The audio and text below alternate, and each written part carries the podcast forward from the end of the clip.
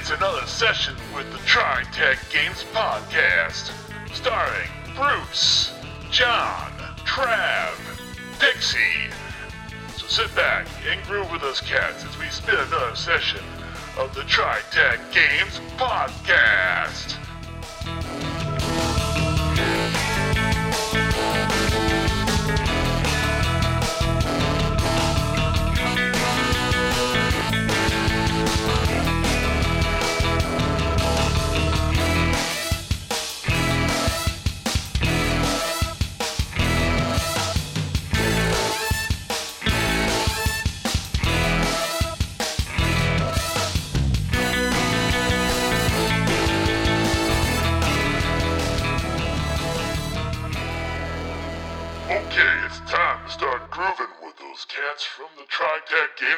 Podcast.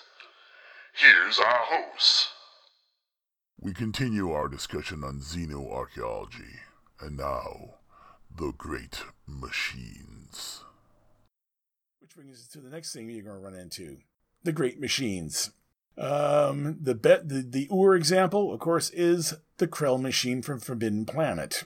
If there ever was a machine you want to nuke from orbit, that's the one. You know, that was just nothing. You know, it, basically, a great machine is some is a device that the ancients built to do some task, and it's basically it's it's able to either uh, has some sort of power source that can't be turned off, or it has some ability to refuel itself. And it's usually the last p- remaining piece of a former race, and every one of them that was ever found has been bad news. So you know, best way to do is do examples. The Krell, the Krell machine from Forbidden Planet, the Berserkers from Fred Saberhagen's uh, self-same series of novels and stories. Uh, Berserkers are giant, you know, planet-eating, you know, planet-destroying, life-destroying machines. They're just out to basically kill everything. Uh, the Great Machine of Epsilon Three from uh, Babylon Five it was uh, I, I always call that one the it's the okay machine it's not a great machine but it's, it's an okay machine um at least it had you know it, it had a rationale for why the thing stayed in operation. There was somebody there keeping it going. All the other ones like the krell machine they're just working even though they haven't been used for 10 billion years. Yes well there- there's a lot of Vashras helping helping the the, the great machine epsilon 3 Vashra, Vashra, come over here. Okay, Vashra, I'll come over here. You know, uh, there's of course uh, the Doomsday machine. it's a z sound sir yeah, oh Zasra, yeah zathra Zathra. Thank you, Zathra. The Doomsday Machine from the uh, Star Trek Star Trek series, uh, series of self of the same name, the Doomsday Machine, the the lead pipe of doom, which is basically. i thought it was a cornucopia Uh, I just looked at it and said it was the lead pipe. It's basically a version of the Berserker, uh, but it, also from Star Trek, the Pleasure Planet. It basically was a great machine. Its entire purpose was to be a uh, um, planet, Mm, you, you where you can get killed and then being brought back. We don't want to think too hard about that one. Um, um, and also, I, I come to realize another one, Vaal from the that, that other Star Trek episode, the you know the Godzilla head. It was another great machine, um, and uh, and not so much a great machine, but a great distributed network. Landru, uh, you know, was another great was another. Uh, just call an okay machine.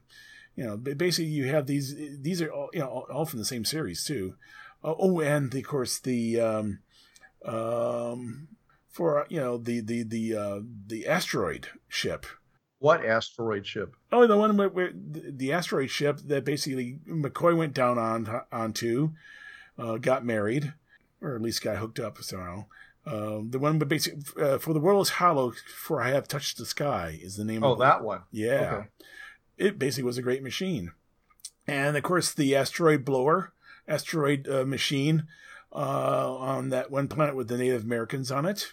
Another great machine. I mean, basically, there's a lot of great machines. Some of them do are, are do good work. Others, you know, you have to really kick in the head to make them do anything useful.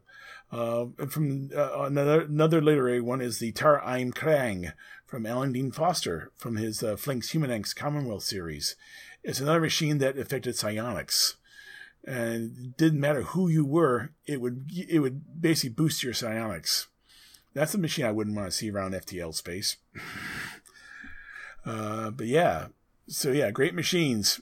uh, They're always bad news. Now we were talking about this before, and this thing you will find. And next thing is plague worlds, and that's the result of the um, of the Mosbek Ak- Akati War. You're going to find plague worlds of various sorts, um, and they come all kinds of flavor. There are the, of course, the the plague worlds that the Akati and the, the, the poison Akati worlds that the Mosbek hit. Uh, but you can run into other ones, uh, and they, and they, and when we say plague, it covers everything from nanomachines to bio, biological stuff. Um, uh, the the one is of course like the nanoclaps or nanoclips. Uh, nanomachines have taken over. Uh, a great example of Aerosol, the comic book series, was um, Dirty Pair, Sim Hell. Uh, basically, Earth basically was taken over by nanomachines. It was a singularity event that didn't quite go. But, you know, no one lands on Earth anymore because it's covered in these nanomachines uh, and nano animals at the macro scale. Basically, it, it converts everything, it converted all the animal life on Earth into these um, machines and into a hive mind. Um, yeah, don't go visit. Well, it, Greg Bear's Blood Music, they had they did the same thing, except it was a much friendlier hive mind. It actually kept all the humans safe and intact inside of itself, and they could communicate with each other, and they could uh, follow their own interests and such. And occasionally, should the occasion require, you know, they could be reformed up on the surface. Yep, thank you for that. Blood music. I'll just add that to the notes. Blood music. Greg Right. Bear. by Greg Bear. Yeah. And uh, Ken MacLeod's Newton's Wake also takes place in a uh, post nanoclaps universe uh, world where the machines have taken over, uh, you know, and they got to deal with the fact that you have these uh, singularity that didn't invite everybody, you know. Uh, of course, then we have Grey Goo worlds, which is the other side of nano, of nanomachines. But in this case, it's nanoreplicators. Uh, it's, a, it's an example of what I could call the paperclip optimizer. This is a uh, uh, you may you may have not heard of this. A paperclip optimizer is an a, is an AI that's been tasked with making paperclips, and what happens is it eventually tries to turn everything into paperclips. Um, and it, it, because it has no common sense, it has no morality or ethics, and therefore it just you know makes everything into paperclips. And yeah, that's you know, and nanoreplicators is just a variation of nanoreplicators make more nanoreplicators, and they'll turn about the first five to six kilometers of a planet into nanoreplicators. Beyond that, it gets too hot and they die. But you, you're guaranteed that the top surface of the planet is nanoreplicators, and it's this gray goo. Um, I would say there's a variation of that one though. Remember the movie Solaris? Uh, either Russian or the George Clooney version. Yeah. But technically, you could say that Solaris is a uh, a combination of Grey Goo slash Nanoclaps universe. Basically, it's Nanoclaps millions of years later, where everything's just more or less rendered into this hive mind, Grey Goo. You you keep using this term hive mind. You know, hive mind. I I, I see a, a loss of uh, individuality when you do that, and it doesn't have to be that way. As long as as the people work together to fulfill the stability of the system, uh, there's no need to to you know just like the um, Demixie and Fringeworthy, they're involved with a hive mind, but they're still quite capable of operating independently. Yeah, or the or the uh, Kendak of FTL, they they form basic. Well, they form small units of of uh, group minds uh, in the, in that in that one. Uh, but yeah, uh, I, what I'm saying basically these are the bad versions where basically individuality has been like wiped out and smeared across the entire consciousness. You know, so there's no individuals left. Um, that's always a bad one. Um, besides Grey Goose, you have Death Worlds. And the best example of that is the series with that same name, Death World. Where basically, you know, everything on that planet's trying to kill you. Plants, Again, animals. You're trying. You're you're trying to be made into that planet's ecosystem. Yeah. And yeah, and yes, uh, both the and I would say both the Alien franchise and Death World series by Harry Harrison are, bo- are two versions of the, two versions of that. Because as we found out from uh, uh, Prometheus, the aliens are basically designed to wipe out all life in the in the universe. You know, they were basically the, the the progenitors said, "We don't like what we did. We're going to destroy everything. We will make these aliens who go and destroy everything." You know, and wherever they go, they'll turn those worlds into death worlds. Besides death worlds, you're going to have like basically singularity ascended. These are where basically the singularity worked, and everyone's ascended. They all maintain their consciousness identity, and and it's a happy and, and, and it's a happy place. And hopefully they won't try to forcibly ascend you when you come to visit. Uh, which you know, some people say, "I don't, I like being fleshy right now. Don't make me, don't, don't ascend me." but you run into you run into the other problem, which is like singularity failed, where well, they it almost worked. There may be one or two colonies out there of, of, of minds, but it's pretty much a um, bunch of failed machines and people living within the ruins. You know, it's basically uh, stay away from the working machines because they may just try again, maybe with this new minode work, and they'll try to forcibly ascend you, uh, ascend you, but they'll probably crash in the process. Um, and the last one you run into, because uh, it's it's probably the more dangerous of them all, is a, mimetic apocalypse world, where they use mimetic uh, mimetic hacks to basically kill everyone or do something, or basically, or, or use them in a war that more or less wiped out all the, at least the intelligent population. Now, the good thing about mimetic hacks is that they are very much based on how your brain is put together, how it's wired, and, how everything works. Do you have enough eyes? You know, for the neural receptors, you know, oh, you only have two eyes. Uh, you'll get a headache looking at this. You know, if you're lucky, that's all you get is a headache. Um, if you're unlucky, it may hack you, but not in the way it was intended. And we'll leave that to the GMs to determine how that how that worked.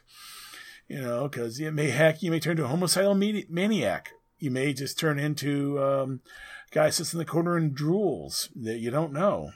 Uh, like I said, it was Snow Crash by Neal Stephenson. Uh, it's a great example of, of, of something like that. Um, and yeah, these are, you know, and of course, the second you find out is when the guy next to you starts going, okay, heck, visors on. Nice. The good thing about mimetic, about visual mimetic hacks, you can easily foil most of them with static in the image. That usually is enough to foil them. And if you have white noise in the background, you can probably foil uh, many audio hacks. So there are some defenses you can put up so you don't become a drooling idiot when you're working when you're in a place like this. And these are, uh, are rare finds, but if you do find them, that means there's probably something operational here, here still delivering these hacks.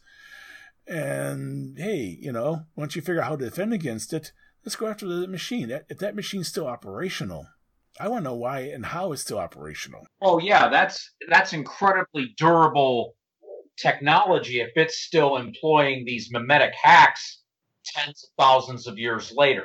Yeah. That's God tech as far as I'm concerned. Yeah, yeah. Uh, speaking of gods, how about fallen ones? Because the other thing you may find when you're out there are fallen cultures. You know, you you pull an orbit and you determine, okay, there's people down there, but the highest tech we can determine is, you know, sharpen rocks and make fire, right next to the um, 20 story building with iron with iron um, girders. What happened here? Well, you may run into a culture that, well, gave up the whole technology thing and decided to go back into to the simpler life. Uh, and we actually have a real life example of that. The Mayans. Base, you know, what happened to the Mayans? Well, they're still in the Yucatan. They're still in, in that area. They just simply decided that cities weren't their thing and gave up. Now I'm, I'm really simplifying it, but basically the Mayans abandoned civilized cities. They just didn't want to do cities no more, and they gave up on them. And the Mayans did, did, didn't disappear. They just went back to the forest and lived a simpler life. Well, yeah. Well, some god king yelling at them to, to sacrifice, sacrifice. You know, you might run into um, um, uh, the, a culture that once you know it hit the heights and now it's just waiting for everything to end. They they never developed FTL and they may have never even left their start their planet. This can this can happen on a um, high G world. You know, if it's three four Gs, yeah, barring nuclear weapons, you're not getting off that planet, and, and you know easily or if you can, you you can you know, one person can get off on a, on a, a, spacecraft twice the size or three times the size of the Saturn V. No, you just need an Orion drive. That's all. That's a bit. Yeah, by nuclear. Yeah, nuclear. Yeah, nuclear drives. Yeah, the Orion drive would get you off. But still, you know, some people may say, "Well, that's that'll spread radiation in the atmosphere. We can't. We can't do that." So they they shoot themselves in the. I'm sorry. I'm leaving. yeah. It sucks to be you. Yeah. Yeah, that's true. The guys say, you know, you know, the Elon Musk say bye bye, and everyone else there goes, oh, he's gone. Thank God. um, where's that rat away? Yeah, yeah, yeah. Uh, then you may actually, of course, you may come across uh, cultures or cultures who basically are in the process of destroying themselves. We're talking, you know, world wars. No uh, uh, you know, too many Star Trek shows to mention about that. You know, too many too many shows. Period. Science fiction shows about cultures destroying themselves. Uh, one uh, H. Beam Piper's lost novel, First Cycle, was about two cultures that grew up on neighboring planets. You know, you know, they basically were like about a couple days apart from each other, travel wise. Basically, went to war and blew themselves up and blew each other up you know, things like that. You're right, and you're running into it now. They're in the process of nuking the crap out of each other, or dropping rocks on them, or something. Um, yeah, so yeah, it's it's always you know sit back and get the popcorn out and watch because you're not going to stop them. But you do have a bunch of new digs to go to. They're fresh. Just yeah. Get, just got wear your just got wear your radiation suits. Uh, and then uh, along that with that with that are the, I call the fifth cycle cultures.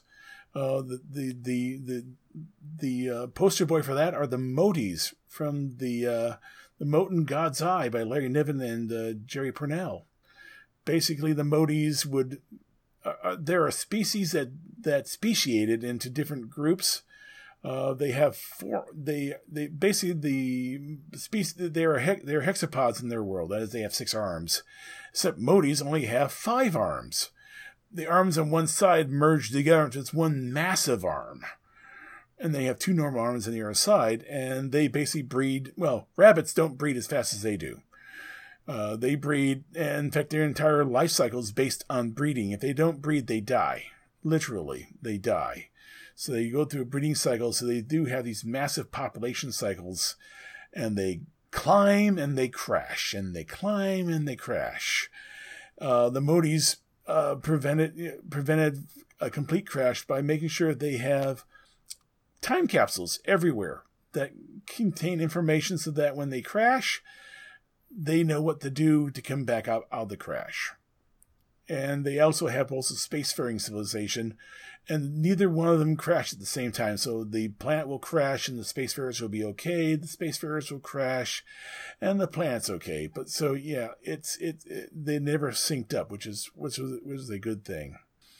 Um, oh, here's, now the next one is, I, I like to call this, it's the pet worlds, the legacy worlds. You know, where you land and, you know, and they didn't build what's, what's here. They're just using what was left by master. Uh, there too many examples of this also to talk about, but uh, the ones that people might have heard of. Uh, Planet of the Apes. What, what, what were apes in the original series? They were pets, and they took yeah. o- and they killed everyone and took over. Um, no, no, they were workers. Well, yeah. I mean, as, as soon as they got found out that they could be trained effectively, they immediately put them to work. Yep. Yeah, uh, after the great dog and cat plague, which killed off all the pets. You got to watch the original Planet of the Apes series. Uh, Albedo, the uh, comic series, takes place in a universe where you have all these uplifted animals cats, raccoons, pandas, rabbits. Um, and they and they were uplifted uh, by some previous race. Uh, it turns out it was humans. Uh, but yeah, uh, Brin's Uplift series. Every race in the Brin's Uplift series, except for the first one, are, are animals that were turned into, well, intelligent species. And they all consider humans to be one of those one of those groups. Yes, except that we're wolflings because we don't have someone who uplifted us. Well, we don't have a master who claims us. We don't have anybody who, well, they're assuming we were uplifted, Mhm. you know. Yeah.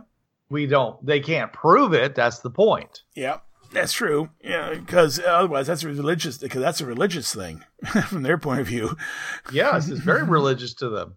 The fact that we don't have anybody who, you know, are our masters who have uplifted us that we owe fealty to really throws their entire galactic culture into a tailspin. Yeah, and these pet worlds may or may may or may not be monitored by uh, various uh, by elder races. I mean, uh, my my example I gave was the Shadows and Vorlons or other elder races that are sitting back and just watching and waiting. You know, uh, you have to read about the entire background of what on Babylon Five and uh, on the Vorlon Shadow Wars. to Understand it was basically two groups saying my my concept's right, your concept's wrong. It was Literally, an ideological war. Yes. yeah, yeah. It's yeah, and of course, there's one place that you'll find it because you'll know because you'll know it from from from uh, your planetary surveys. I call them the green glass worlds, where somebody basically it wasn't a nuclear war; it was a nuclear annihilation. Don't you know what they use? But basically, a good portion of the planet is a couple centimeters thick green glass and you have to ask yourself, and these are probably places like these are probably the, the remains of the of the Mazbak Akati War. These are worlds that were literally torched until they glowed, and you may find something because you know unless unless you're able to melt the the crust down to several meters thi- deep, there may be things down there. You just gotta sort of dig through the glass to find it.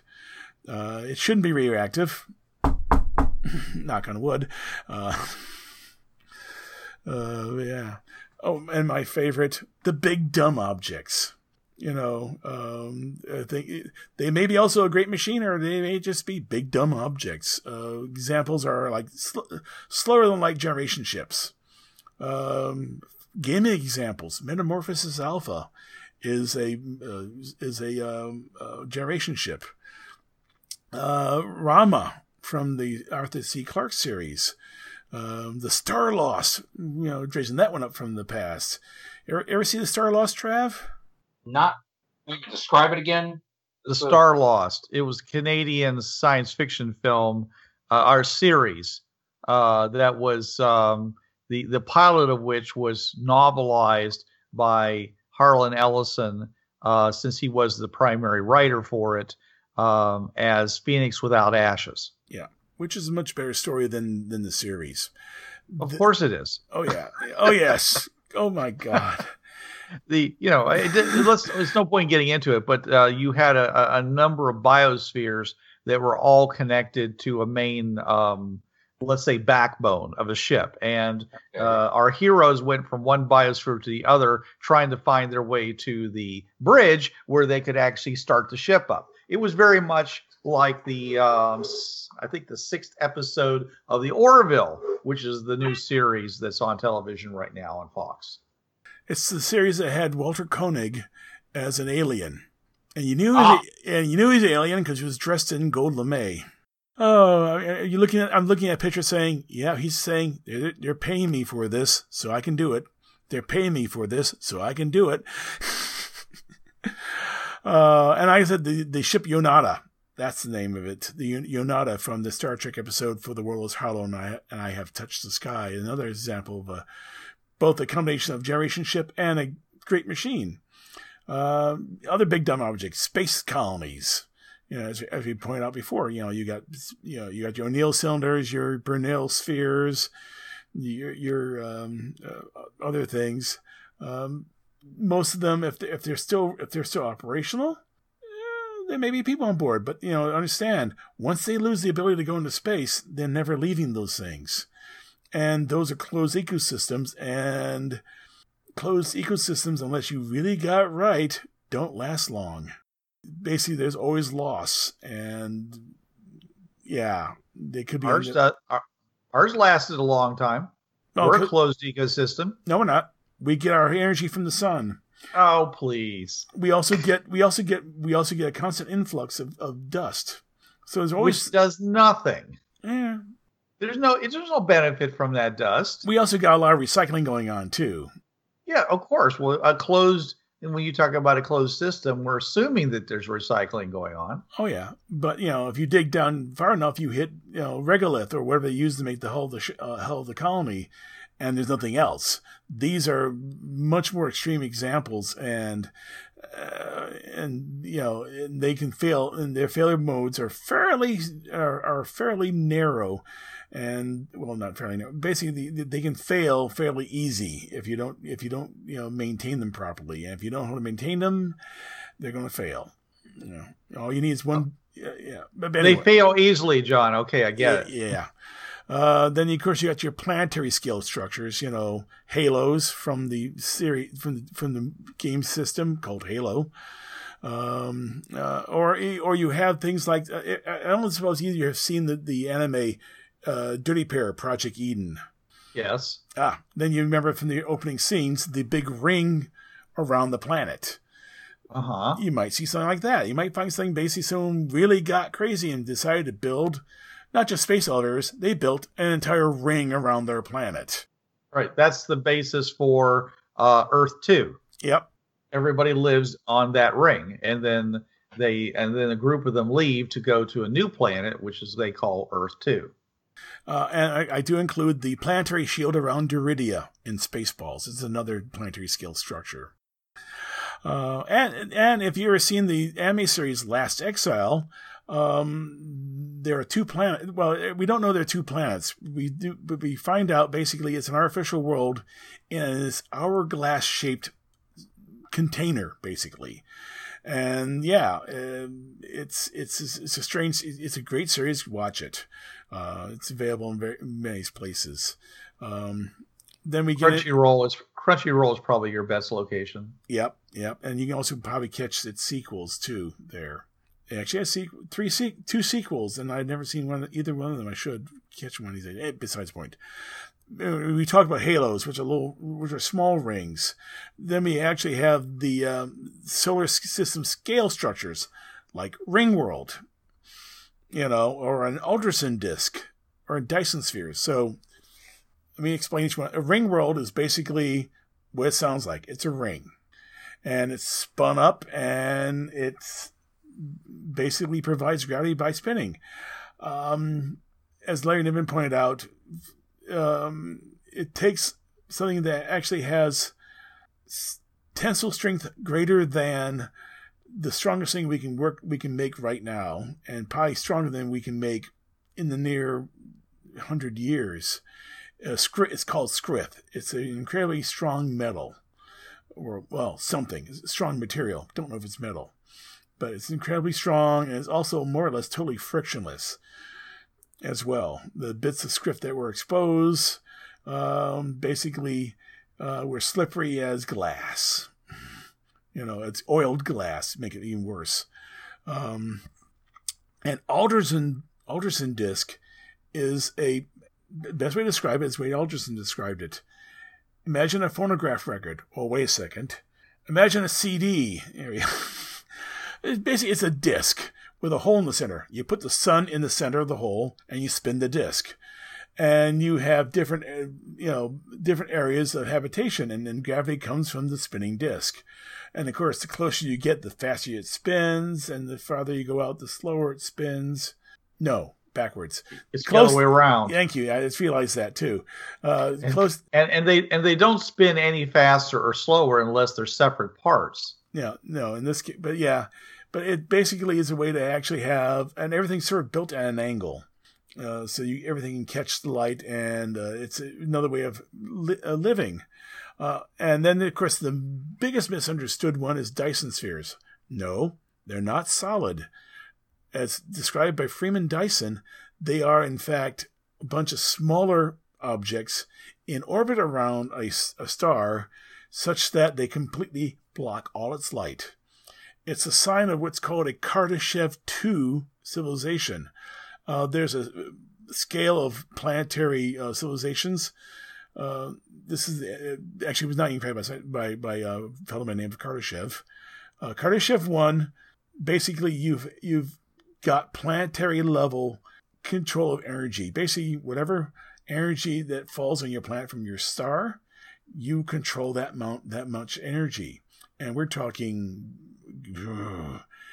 we, we're nowhere near that. Right now, if you look at the world's energy budget, we're hitting about 1% of that at best. Yeah, we're nowhere near that. Um, Kardashev 2, you're capturing all the energy of your star. So yeah, that's that's that's a fair number. Kardashev 3, you're capturing all the energy the energy output of your galaxy. And I don't know of any galaxy I don't know of any any any science fiction species out there that hit the Kardashev 3 level. Well, you remember, you know, when you say your galaxy, you're talking about a galaxy worth of energy. You could uh mm-hmm. you could uh do some kind of a structure with a quasar in the center, and you would be getting a galaxy worth of energy. That's true. one star. That's true. In that case, it sort of puts the uh, tr- the, the Termelin in that in that ra- ratio. Then they're using black holes to power thing, power individual uh, portals. Uh, that definitely puts them into when you have a million million worlds and each one of them being powered by each portal being powered by a black hole. You're hitting multiple yeah, black yeah, holes, multiple black holes. You're hitting that and level. a dwarf and a dwarf star and a dwarf star. Yeah, he's so cute. He's a dwarf star. Anyway, uh, uh hey, hey, no, no, no, no size shaming here. I was just about to say that. yeah, uh, and then there's the next scale, which is interstellar objects there's a thing called the topolala, top, topopolis. It's a tube, one AU across, light years long, and it spins, and you send stars down it for light. You send stars down it. Yes, and it spins. Oh my god! Yeah, and of course there's the mega Dyson sphere, which is basically the equivalent around a galaxy. You know, we haven't seen one of those yet. But yeah, that's things. The, those that, but that's you know that that scale. That's if you know an FTL universe, you find a top topo mm, topopolis. You're you're fine. Okay, try try putting the accent someplace else. Topopolis. Topopolis. Thank you, Bruce. Topopolis. You find Topopolis. Uh, that's a that is definitely in the God level, Kardashev three level species. I mean, they're building structures that stretch for light years. Uh, the the the the um, object itself was described to be about hundred light years long, and yeah. no idea how to build it. But right.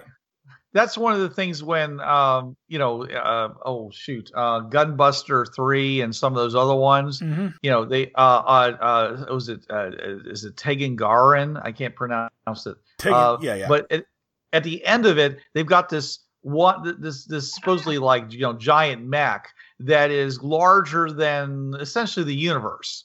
And see, the thing that that you know you see it moving around, but what you don't understand is the fact is that for it to move, that means that every part of it has to be moving faster than the speed of light, because otherwise it, it would you know, in the scale we're talking about, you'd never see it move at all. Nope. So we're talking about like mega speed travel, and only that, but you also have the ability for it to co- to coordinate itself. Therefore, you've got faster light communication and everything else.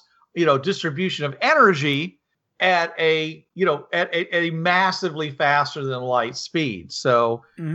it's you know that that's the problem that most of the uh, of the things that i see with these mega type things is that you know mostly there you see these gigantic structures that don't really seem to move because they're so gigantic and if they do move then they're moving faster than the speed of light yeah or just under the speed of light but in that case one, no, one, then you then you have multiple. Um, you know, uh, you have that whole issue about the mass, John. So yeah. it makes it a lot. It's, it's it's easier to actually have a part of your structure jump to light speed okay by whatever means you need to do that mm-hmm. and move around okay and drop back out when it's done Oh, yeah. okay, then then to try to move it close to the speed of light with all that mass. Yeah. I mean, a Tapalos would be a great thing to find in Fringeworthy. You know, it, it, it, you know, you think we're on Earth, right? You look up.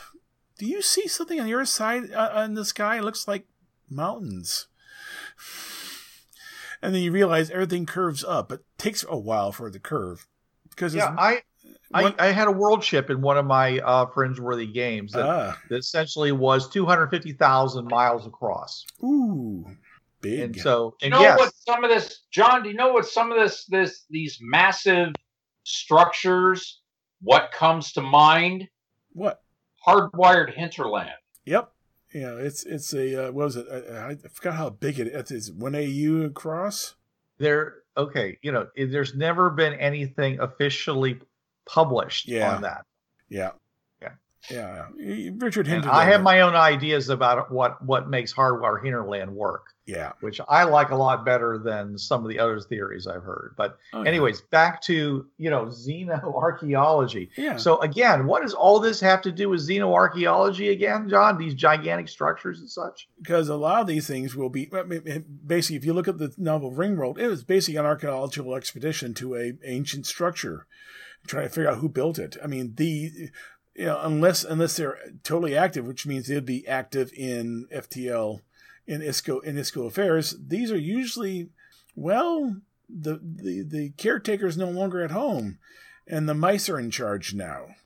You know, it's basically a lot of these objects you know, either the people are saying go away, leave us alone, or you know, no one's home, or no one the home no, no one's at home knows how the how how the thing works, or even that they're in such a structure. When you get one these some of these really really big ones, they don't know they're on a they're on a ring world or a Aldous or Alderson uh, disc. All they know is that they're on their wor- on their world, and they've lost all their technology, and and the technology is someplace and it may be and you might be able to find it. You might find Well, they they may not have lost it, John. They may have um uh oh um uh, they may have turned it into a religion. there they go. may- Ritualized They they may Yeah. have turned their because that's what they did in uh, uh Orphans in the Sky, Heinlein's yes, book. Okay, uh, you know they, they they had all these rituals for feeding the holy flame, which was the uh, fusion engine that Mhm. kept everything going on the ship. Even though the ship was adrift in space, they still needed power, and by following the rituals, you know, even though they could, didn't understand what they meant, they still were able to keep everything working correctly. Yeah, yeah, I, yeah, totally agree. But yeah, or the or there's enough automation going that basically it's just waiting for someone to come along with the right with the right password, and no one's so far come come along. But nothing's broken, so we're okay. You know, everything's fine. No, you know, I'm fine. Nothing's on Waiting fire. for the right genetic code to ma- to, to finally reemerge. yeah, that that that stuff. I mean, there's another. I'm the chosen. Mhm. How are you the chosen? Because I can do this. And he puts his hand up on the side of the door and the door opens. Yep. Yeah. Oh yeah. Actually, there's one where I didn't add in there because it's it's a really weird one. It's um, uh, did you ever read the novel by Larry Niven called Integral Trees? Yeah, it's a it's a this is There's very few things I probably haven't read, John, if it was written 20 years ago. yeah, it's true. Uh, I, that's why my suggested reading list. I try to pull some things from this cent- this century in the list. Uh, but yeah, I mean, it, there was a, a neutron star, and it had a gas ring around it. Well, part of that gas ring was an oxygen atmosphere, and there's people, and there's these giant integral trees, kilometers long, that, that's you know provide a place to live, and yeah, they're living around a neutron star. You know, this is you know, and the ship's out there someplace, and the, there's that dwarf guy who basically only can fit into the special armor, i.e., the spacesuit, or work with the old machines, you know, stuff like that. You know, it's, it's this is an uh, it's actually another place you could probably could run into. Uh, we're not worried about you know, but yeah, a lot of these things are going to be abandoned machines. I mean, you you know, or if they're not abandoned, the people there may not know what, know how to build them anymore, or may, or may like like Bruce said, they if we do this if we do this thing and we do it, you know, every so many cycles, everything's fine. And if we don't do it, things go bad. So we make sure we do it every every 16 cycles. We do this, you know. Gods get angry if we don't do it. Yeah. so and, and and the light shuts down and the water stops flowing because the gods are angry. Yeah, or you know, and there and the thing is, you look at FTL, there are I think six proscribed worlds. They're they're basically for you know you, forbidden to enter basically. And I'm looking at those saying, how many of those worlds are actually prescribed because they are a backward race, and they're not a race being protected by a bunch of Vaals. You know, you, you go overhead, you look down, you see all these lights, and every one's a Godzilla head. And yeah, if you get too close, Vaal let you know you're too close. And like I said, you know, there are no magical force shields to protect you. You know, Vaal hit you with something equivalent of an X-ray laser, you dead. you know, maybe the reason why these worlds are, you know, are prescribed is not because they're backwards, is because they're being protected by something. Go there under your own risk. But we're not going to tell you that, tell you this because if we told you this, everyone and their cousin would go there. so we make it look like they sound like they, oh yeah, they barely know how to use, uh, you know, flint and steel and make rock tools. Oh, they're, they're, they're know, eh, forget that and leave them alone. And the reason why they only know how to use flint and tools because Vaal teaches Vaal. That's that's the most technology Vaal lets them have. yeah, yeah, and it's uh, of course you know Vaal's an example of a, a, a basically a, ver- a version of the Krell machine. You know, he was given one command: make my make our life simple and easy, and he did. He now he removed any form of curiosity from the people. Uh, he also made everything easy, and he said, "You know what? Sex is a hard thing, so we're going to remove your sex, remove sex as well. I'll make everyone who needs to be made, and you'll all live happily in the simple and easy life you all wanted." You know, and it's hey, you know, I leave Vaal alone at that point. Everything's happy down there. And if you if you get rid of Vaal, everyone dies in twenty years because they because they can't make kids. So you know what? Leave Vaal alone. Even though he's probably some high tech you really want to get at. Trouble is, Vaal doesn't like that. Well, as as you find in the Star Trek universe, you know you're tripping over tech. I mean, okay, somebody doesn't want to give you tech. Oh no, here, let me go on another five year mission, and I've got like you know, you know, transwarp drive. or I got mushroom drive. One or the other, you know. Uh... I mean, it's it's ridiculous how much tech tech there is in the Star Trek universe. So you oh, know, yeah. it's oh, you, yeah. you, it, it's like it's the only source for X. Well, then we'll use Y. Mm-hmm. But yeah, Not the only possibility, you know. Yeah, but xenoarchaeology is a great way to develop the backstory of, of your world. I mean, even if you don't use it for FTL, say use it for incursion. Incursion is another great setting where xenoarchaeology is practiced as a religious as a religion because everyone wants to learn more about the Ashani and they want more Ashani stuff. And the only way to get it is to find old and Ashani uh, sites and dig them. And thank, be thankful the Ashani were pacifists. So you know, the worst that happens that you end up singing and dancing until you until you leave the planet. You know. Well, the most valuable thing that you can get from the Ashani is more white boxes. Yep. Yeah. Or, or ships. You know. Well, you know, supposedly all of those have been found. So yeah. Oh no, I, I, did an estimate one time. There, the um, if if there were a million Ashani ships, just follow with me, based on the on the on the cubic volume of the galaxy, that's one ship per one hundred thousand cubic light years. There are more habitable planets than there are Ashani ships. Well, that's that's obviously true. Yeah. So even a million, they're still rare as hen's teeth you know, and they're probably all in one one or two locations, basically big old shipyards. I mean, where did the the Castapnor find all those ships they had? They probably found a shipyard and raided for every ship they could find. You know, it's you know it's one of those things. But yeah, yeah, yeah, uh, and there's a lot of fallen races in the in the uh, incursion universe. So yeah, you come along, you'll find some ruins, and hey, you know, let's see what's in there. We might be able to sell it the next world next world over. So yeah, there's plenty of reasons for doing an anthropological dig uh, on an alien world. you can make money. I mean, that's the biggest thing right there. Or have adventures. I mean, I thought some scenario ideas that you could potentially run into. Uh, one, so of course I could go for the most complicated one. You're on a well, you're digging, you found a site. Okay, yeah, yeah. It's a simple site. You find a lot of uh, rocks and so forth. Um, there are some locals. We haven't met them yet because they've stayed away. Um, and then you're hit by jackers. You know, they showed up and they're looking for where any good things you found. You, the players, aren't there at camp when it happens. You do get the message that we're being attacked. So you go look for shelter and you find this cave. This cave turns out to be actually a hole in the side of a ship that's been buried for many years. You don't know sure how long it's been buried, but it's been buried for a while. But to make matters worse, as you go, you make your way through the ship, you find the first body. It's a mummified Vesh. He's been here for at least a hundred thousand years. Mmm. And the thing is, he's not just dead, he's positioned.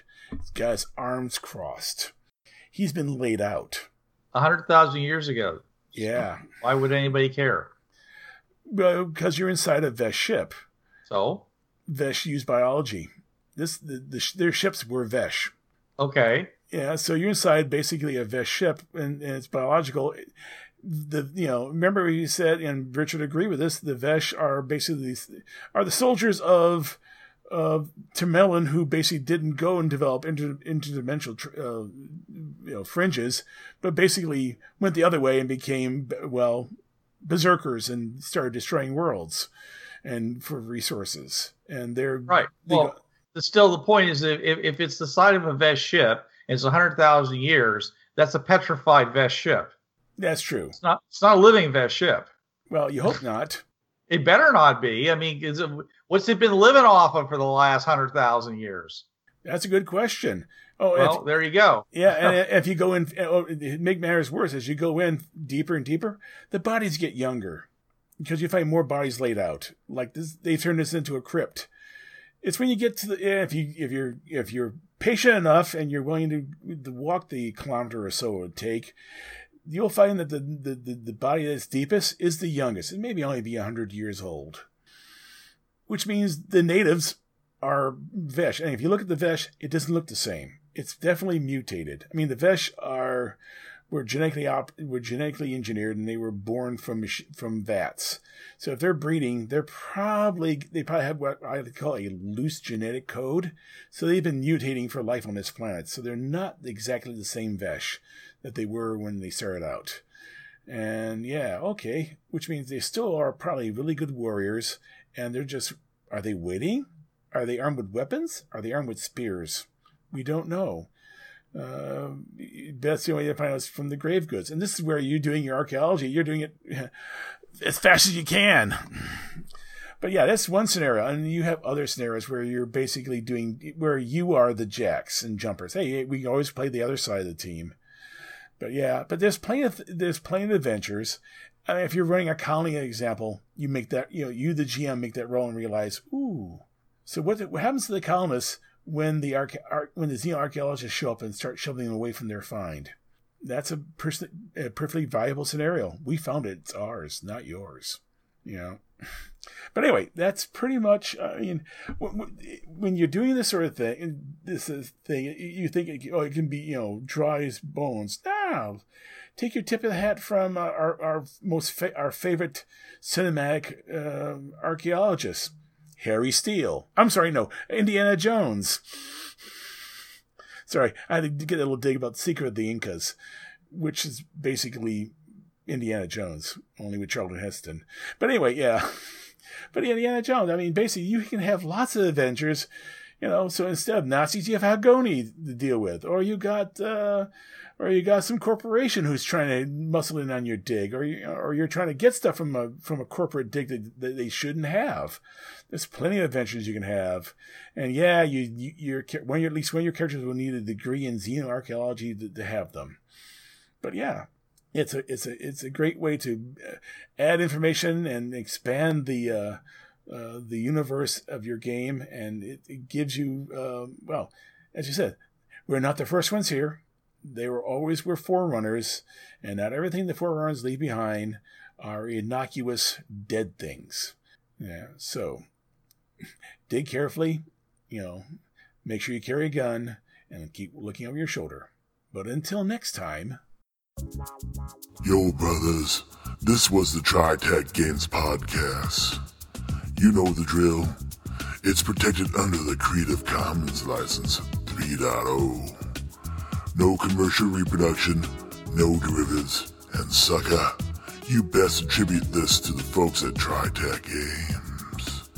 And if you don't, we'll be after your sorry butts, cause we're some bad mothers.